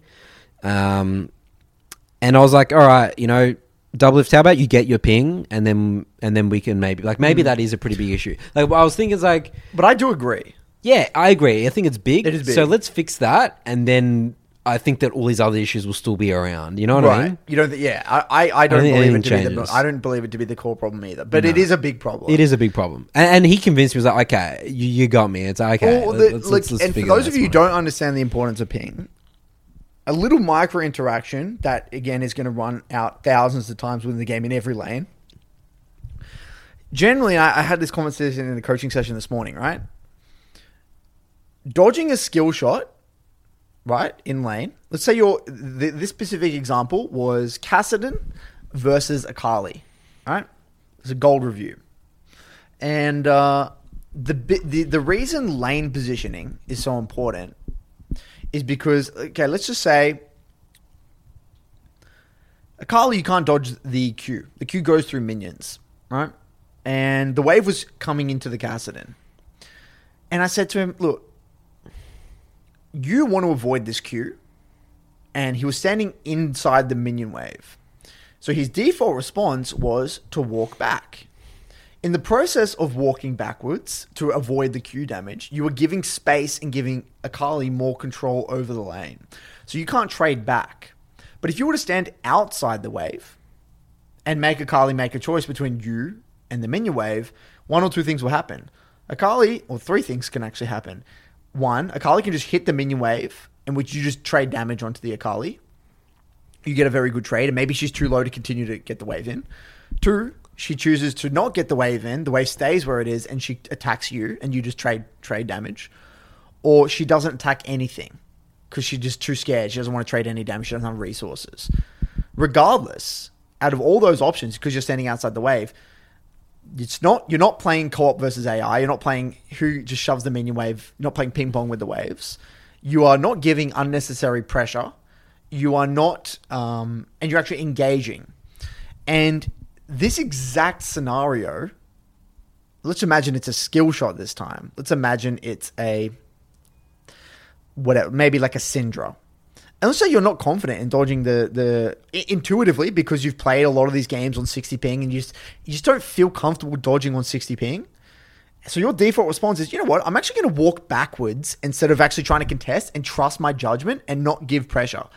So what happens is every time you walk backwards instead of trying to contest, the likelihood of it being a co-op versus AI or no trade occurring increases.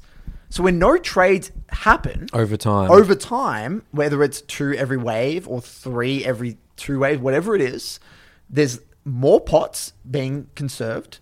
The laning phases get extended. So if people are higher HP, less ganks occur because ge- junglers are less incentivized to actually gank because people are higher HP, which means there's less options, which means there's just not as many things to do, which mean the games largely revolve around team fights and objectives only. There's less 2v2s. There's less cr- weird resets and people not being on the map. There's just less chaos. Now, this is very important for solo queue because when there's less chaos, there is less opportunity to improve skirmishing. And so the games get very just they're just low level. You look at Korean and Chinese solo queue, they're contesting all the time. So there's more fights, more Yeah. chaos, which also impacts scrims, which Yeah. also impacts in game and your ability to skirmish in on stage. And one of his point was that's why NA's a lot slower. I think I Well, heard it from yeah. Sword Art. Uh, Sword Art interview was saying that yeah, he, you you do you you over time you do less because you can't really make these plays as, as well. yeah, you can't make open. exactly spot on. So games will be slower. So over time. time it starts to get in your play, and then like your your, your reaction time, everything's just slower. Everything's just slower over time. Yeah. It's like a slow. It's like death by a thousand cuts. Like slowly over time, you death get by weeded. a thousand paper cuts. Yeah, you get you get weeded out, weeded down. So so that's the way I interpret it, and I think that is a significant problem. I agree. So look, I think that he has a big point, um, a really good point. So hopefully, I do something about it for the sake of NA. But hmm. like you said, I, I I'm still not Yeah, that, my- my, optimistic. My, thing was like, okay, I'll stop talking about all my proposed solutions. You guys fix that, and then we can talk. yeah. What a shit show, though, man. Hmm. It's a hot topic. Everyone loves to talk about this stuff. They do. What's the problem with NA? They do. There's like a meme saying what's the problem with NA, and there's like there's like there's like a list of like 15 things. God damn it. I remember seeing it. It's like a laundry list. Think about this. Think about how many issues we had with Oaths, Mm. and we didn't really like 2017. We just made it work. Yeah, well, Curtis, we had the ping, dude. We had the ping. We had good ping. Right? That's why. That's why. That, we just answered it. That's why all our AD carries the most mechanical role in the game are over in NA because we Oh, played on oh, 10 but ping. think about all the other issues that we had to deal with. Like we had different monitors in home versus on stage. yeah. One of our players was playing on a fucking TV, dude. Widescreen. Modern You should have seen one of the monitors. One of our Yeah. players because we didn't have enough money to buy at the time. I think monitors. Or- No, I think our sponsor LG only gave us those ones, and we had to use LG. Yeah, no, no, monitors. yeah. Sorry, sorry. We're sponsored by LG, so we got certain monitors that they wanted us to like show us playing on them, Yeah. and one of them was like this, like A widescreen, a 30 huge inch. curve. No, it was a huge curved one, right? Like it would look like a. I, I don't know, Spaceship, a man. spaceship, dude. It was like this huge curved thing, and he he he like did a window, and it's like this little window inside this huge like t- it's like a movie screen, like an IMAX theater. Yeah. and and it wasn't even one one forty four hertz. No. it was 60, 60 60 hertz, hertz. yeah. And then on stage was like this 144 is 24 hertz, completely different monitor. Yeah. So like the whole setup was different, and he complained like we just couldn't change it. The sun. Oh, you had like sunbeam. We had to have the, the cushions and the on the windows and stuff. Oh, it was, a, it was a, it was a This- pretty like think about the setup. setup that we had compared to the the, Yeah. the orgs nowadays. Mm. Like you have like this amazing setup. facilities and we've had our fair share curse. We- That's why we're we're, we're east. We've, we've had our we've done the runs in esports. Okay, And we've had like those internet cafes in Korea, dude. That was so fun though. Mm. We're gonna do it. So we we, we are ine- like I get asked all the time. We're inevitably gonna do a boot camp I can't wait. in Korea. We we are. We are. We're gonna do it. I can't wait, dude. We're gonna do it as Bro- soon as we can. Broken by concept from Korea. Yeah, we'll do. We'll, yeah, we'll just do the whole thing. I think we'll just go over and we'll just do your Soul Two, and I'll do my Mainland Academy from Korea. That's right. That's fine. and just hire a PC. Would you? You reckon just get a PC and like in like an Airbnb, or would you? Would you do it? Because doing Soul Two or Midland Academy coaching from a computer at a PC bank is going to be pretty. No, I'll just yeah yeah. So I'll You'd have, have, to I'll have hire a setup. You'd have to. I would have to buy a PC or It's, hire it's, a it's PC. like what we did in our first boot camp, just one of those hotel setup things, Right. From those Korean boot camp. And then companies. we'd get sold to maybe sold to people in Midland Academy people who want to do a boot camp. We could all Oh my go God, over. Yeah, that would be amazing. How cool would that be? I've had, I've had, because I've had a few people interested. Like, if we're going to do a boot camp, they would get, they would be down to do it. That's great. That'd be cool. That would actually be pretty fun, man. It'd be like a real life community thing. dude. Interesting. That's actually interesting. That could be like an event. a Yeah, like an actual boot camp. Yeah. Legit boot camp. Huh. Something we want to think about. Yeah. Well, obviously in Europe, and uh, we got to do a Europe one and an Yeah, A one yeah. at some point as well. This COVID's kicking our ass right now. Yeah, we'll give it a couple of years. We'll see Then we'll we get go. there. I reckon it'll only be another year, dude. Yeah, I agree. I agree. One more year. The whole vaccine and thing. All right, do you want to move on to the mailbag? All right, let's jump into Nathan's mailbag. Welcome back for Nathan's mailbag. Jingle, jingle, jingle song. All right, so first question here is from All right. Manuel. Manuel. Hi, my name is Mastro Splinter. I'm a LAS player. I've, I've heard his name before. I think he was used to be on my old Discord.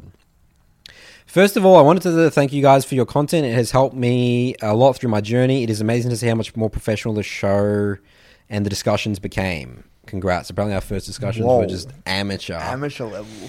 That's all right. I started playing the game in season five. Season six, I even reached diamond.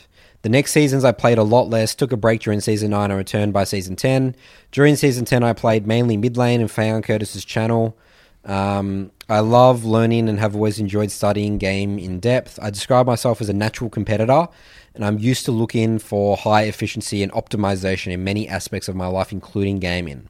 Good mindset, good approach. Get into the details. Optimization, we love that here at the Broken by Concept podcast. Watching your content, both Curtis and Nathan's, and the BBC podcast motivated me to take my LOL experience to the next level by the start of preseason 11. I decided to stop queuing up for mid because half the time I ended up getting secondary role autofill. I picked my jungle champion pool of three champs, tried sticking with a schedule like three blocks of games, playing only with full intensity and when I had the time to prepare. I started reviewing pretty much all of my games and created a spreadsheet where I would take notes. I was surprised by how consistently I could take over games. By playing jungle, I felt like I could make a lot of use of the big amounts of game knowledge I have, playing the map and making informed decisions. The game just felt much more fun when I could impact the whole map and take advantage of enemies' mistakes. While playing mid, I found it difficult to translate my leads as Orianna into a win and felt like I relied on my jungler not being incompetent. Being the jungler makes your shot calling during the game more impactful. TLDR, I finished season 10 in Platinum 3, and four months into season 11, I reached Master. I had been getting a little bit lazier with my process. I'm not taking notes as I used to, but still review a lot of my games, especially the ones I'm not sure what went wrong and the ones I'm quite sure what put me ahead. The biggest aspect I had to focus on was my mental. I learned to trust the process, to put my attention into detail, and understand that sometimes for me to win this game, I have to play 100% perfect. And despite playing an amazing game, one mistake can cost me the game. I've been consistently getting S, and many games I don't even die once. Here's my question slash theory. Do you climb in bursts of win streaks or slowly and consistently by getting something like five wins, four losses a day results? In my experience, I usually climb by getting seven to ten win game uh, win streaks where my confidence and intensity are just through the roof, and have a stabilization phase where I win and lose kinda equally, forty percent, sixty percent, forty to sixty percent win loss. I feel I can only push my limits during these high confident phases and do the hard work during the stabilization one.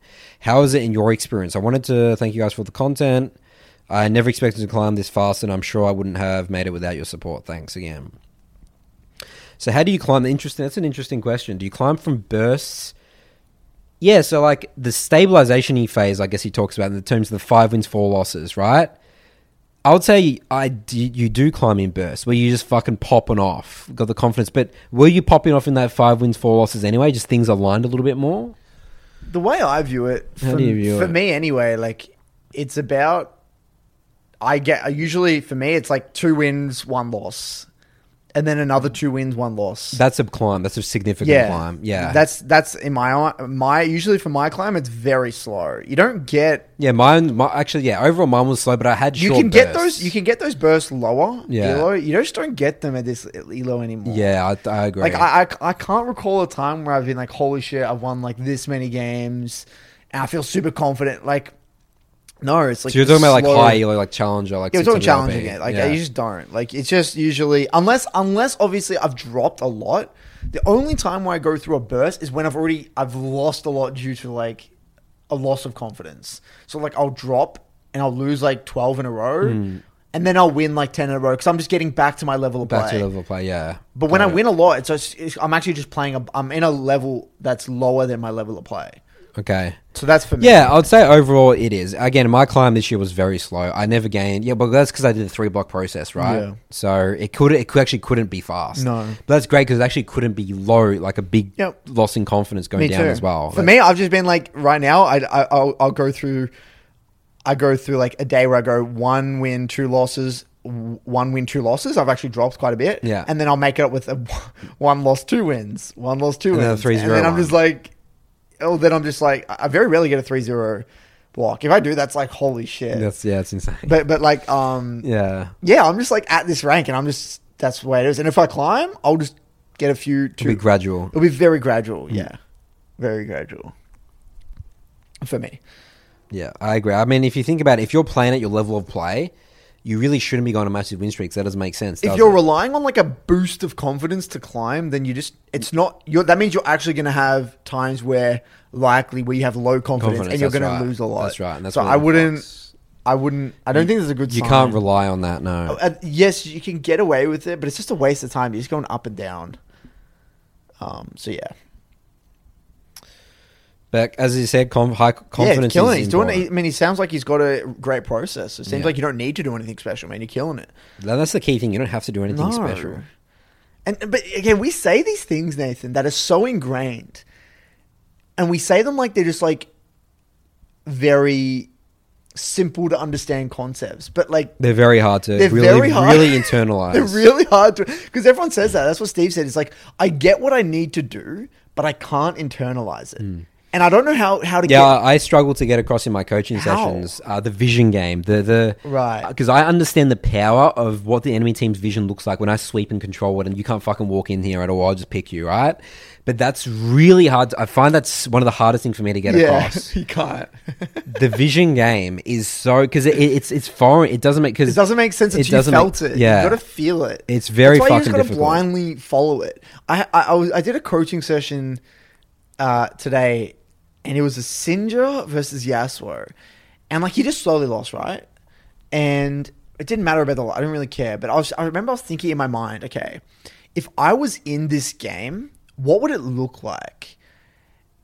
Because like some, like, this is what for him, it was a thirty percent loss with his level of play, there's no way he could win this game. But I'm like, okay, just as I was, I, mean, I was like, I think I was walking here, and I, th- I, I was thinking to myself, how would I have won that game?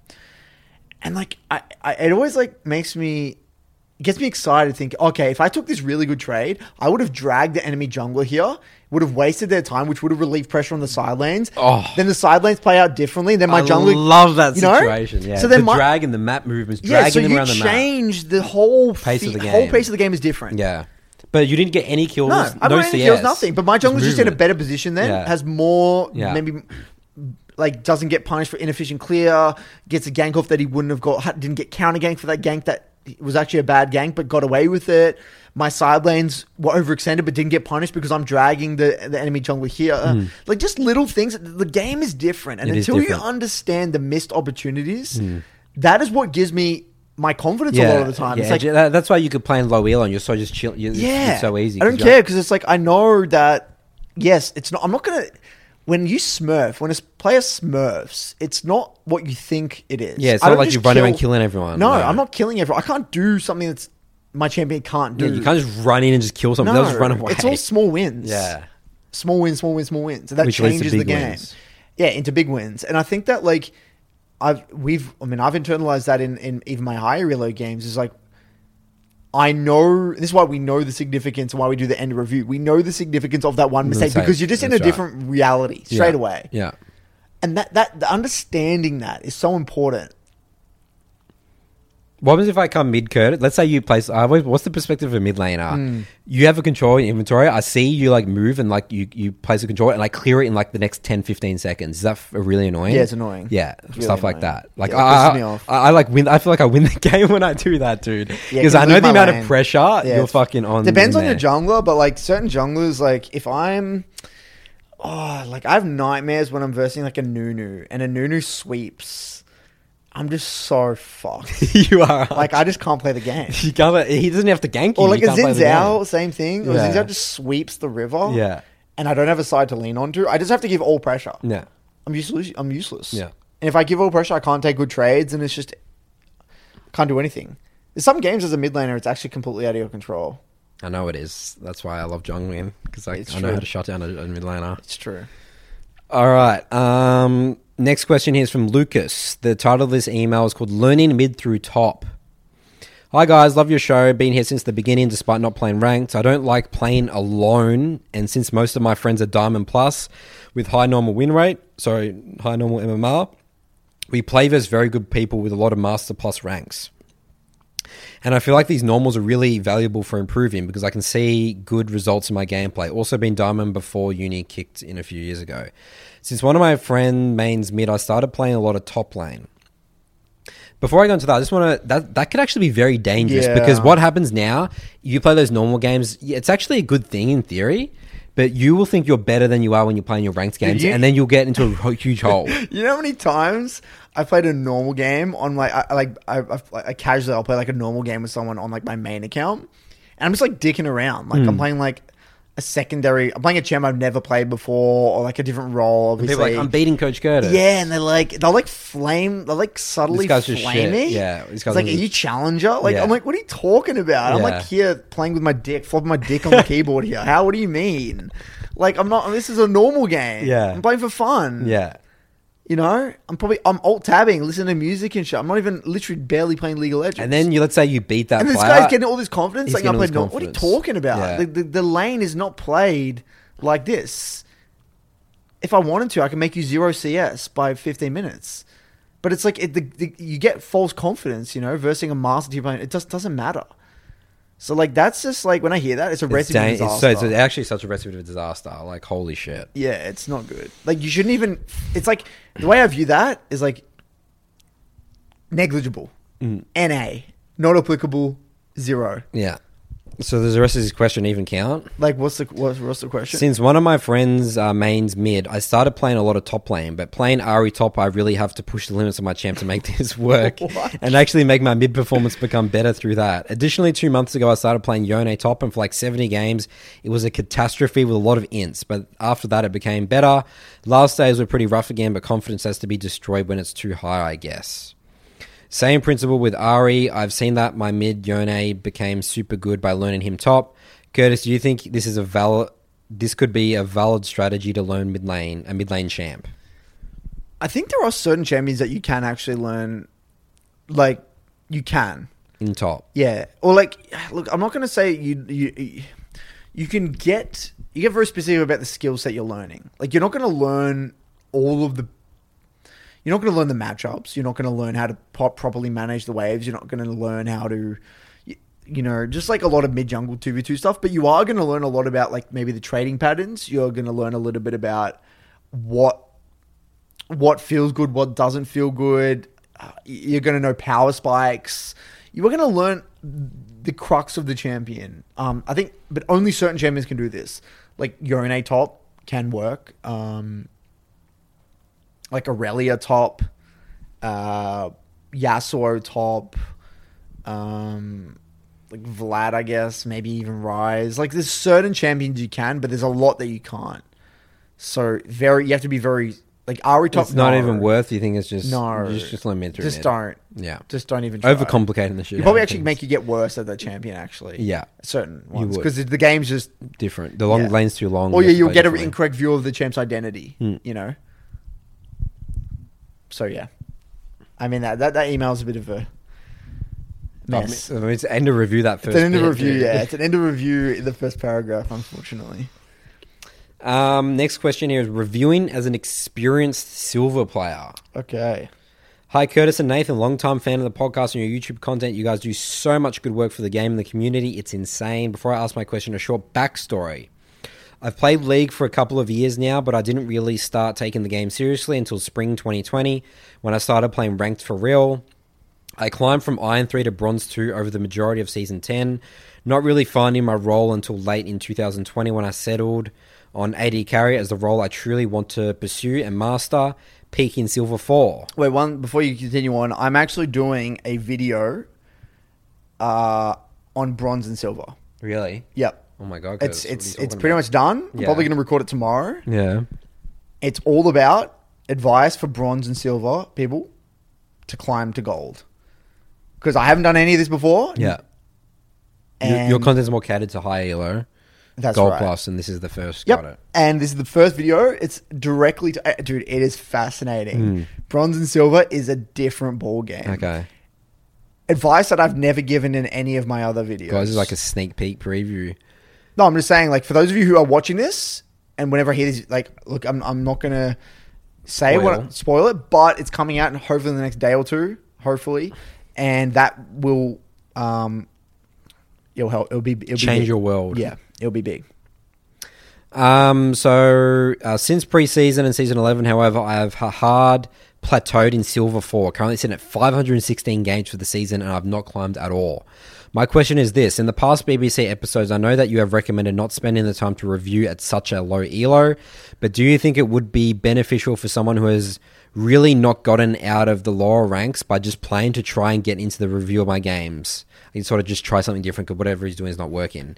If not, are there any other more effective ways ways of spending my allocated league time besides just playing more games? Thank you. Let me take over this one. Okay, I've done a lot of thought and Your thinking. research, I've done a lot of research. You've been in the lab. I've been t- yeah, I've been talking to bronze and silver. Yeah, done your research. yeah. So there's only one reason you should be reviewing in silver. Okay. I found that certain silver players, one of them actually, had success reviewing not because they learnt things, but because they actually refreshed. It was like a refresher. It was like a mentality. It was like a. It's like refreshing my mentality before heading into the next game type thing, and it actually increased their seriousness. So a lot of people that are in silver, and it's just going to sound terrible, but they don't actually want to improve. They're there because they're playing for fun, right? And um, so one of them said, "Look, me reviewing, it increased my intensity. It actually like increased my seriousness in which I was taking the game. Got it. So they actually helped them have more serious process. They yeah, actually wanted to improve. They actually want to improve. Yeah. So look, you reviewing your game. I mean, look, I'm going to get into this in my video, but the the reason you are stuck at silver four over that many games is not to do with your gameplay. It is to do with either your view of the game or your champions. What I've noticed, without fail, is I want to give a few, a few little tips here. I'm assuming you've played. You even said I've played. You've played a lot of roles and a lot of champions and all that shit. You play one champ in one role. You're getting a secondary. Play one champ in that role. One. Please be an easy champion as well. I had one that tried to climb through silver with Zoe. Couldn't do Oh it. Oh my god! And, and, and if you tell me I love a Yeah. champion this much and I'm not willing to, you don't actually want to improve. you don't actually. Yeah, that's right. You do not have the dedication required to improve the game. Yeah, it's a cop out. It's a cop out. Mm. You don't actually take the game seriously. This is that. Second thing, you don't have a respect for the game. there's actually a, a lot of people that are stuck in silver because they don't realize how hard the game is. Got it. I League, think it's just because you're playing League. It's like, oh, it's a game. It's a like, game. just- I was playing, you know? you know, League is not COD. League is not Fortnite. You can't go on for an hour, hmm. dick around, and then leave and then learn. Yeah. that's not the way League of Legends is. Unfortunately, it's not. Mm. It's not Doom, the game I've been playing. It's not. It's not. You can't just jump on, play for fun with a beer, and then get off. no. It's a serious game. If you hmm. want to, if you genuinely climb to gold, it is a ser- It's a hard ass game, hmm. and it requires discipline and a process. So the, the actual respect for the process and respect for the game is missing with a lot of these players. That that yeah, I mean, I, Huge. I always think that that's in general. That's what that's the problem with league is that people people get so angry about not climbing their teammates because they actually have no respect for their own no respect- process. no. They have no respect for the game because it's a don't game. respect the game. It's like it's like because it's a game, they deserve something. Yep. Because you can do that in every other game. You can Yeah. do that in COD, Yeah. Fortnite, whatever you want to do. It's not the case No. with League of Legends. It's a different game. Um, and the other thing as well is um, please do not force plays. The losers game versus winners game. Do less. Do less. Plays will come to you. I guarantee you. All you got to do, farm, play off your power spikes, play, take trades or take fights that are good for your champion, take good resets, place your ward down, and wait for the enemy to fuck up. I saw a comment saying they found it so fascinating what you said about your flash, the way you use flash. You use it more, way more defensively than proactively, and some guy was blown away by that. He was like, "Holy shit, that's so interesting." So simple as but well. that's so so crazy how that's that blows people away so much. It's a def- it's a defensive. It's an escape tool, dude. Yeah, Just don't use it aggressively. Stop. Unbind it if you have to. dude. Stop. yeah. I don't care if you miss opportunities. Hmm. Just don't give them opportunities. That's what flashing forward into four Doing does. nothing in many scenarios is going to win you the game. Until you internalize that, you're just not going anywhere. Hmm. No. So I guarantee if I watch this guy's game, I'm not, no offense, this is not a personal thing. It's just what I've seen. Again, it's one of those things. I could I could lay a lot of money on it. It is one of those things. Yep, Yep, super I simple. agree. So everyone look forward to Curtis' Yeah, video. my then. little video, my bronze and silver video, and I'm redoing my thumbnails completely. So it's going to be it's a it's a huge event. This is a big event It for the is. Coach Curtis YouTube channel. It is. Dude, when are you getting your 100k thing? I don't know. They haven't got an asked email? me. No, but they have my they have my address. So they, yeah, No, but they should tell you it's on its way or something. I haven't got anything. Maybe they wait for a little bit to make sure it's like you really got 100k. yeah, maybe. So it's like people you could like maybe botted it or something. You Right, know? that's true. Probably verify it. Um, yeah, but I'm changing my thumbnails completely. Oh my I, God, had this, I had this creative idea. Oh Jesus, Curtis. it's it's unique. Here we so I go. wanted something that was completely different to any other league Yeah. thumbnail, Yeah. but professional Yeah. and like something that's super consistent. yeah. It's it's. I'd love to get your thoughts on it, guys. After, but yeah, anyway, that video will come out. Hopefully, that puts you on the right path. All right. Well, I think that wraps up episode number 52 of BBC. I hope everyone enjoyed it. Mm-hmm. You can send us an email to the next Nathan's mailbag. Yep. Or Curtis mocks me. Broken by concept show at gmail.com if you want us to answer your questions, solve your problems, Yep. We're problem solvers. We're firemen. Put out fires. put out fires. In this case, we we put your the Babadook in The your in the basement in the basement for you. Hopefully. Yeah. or we gave you the instruction manual to to to the, how to put the Babadook in the basement for dummies. Yes. Great. I like it. Love it. Maybe that's maybe that's what we should call the title of the video. What? People are like, what the, what is that? It could be a good title, Curtis. That's clickbait 101. That is clickbait 101. Enjoy, guys. Keep on improving in ranked. We'll see you in the next BBC episode.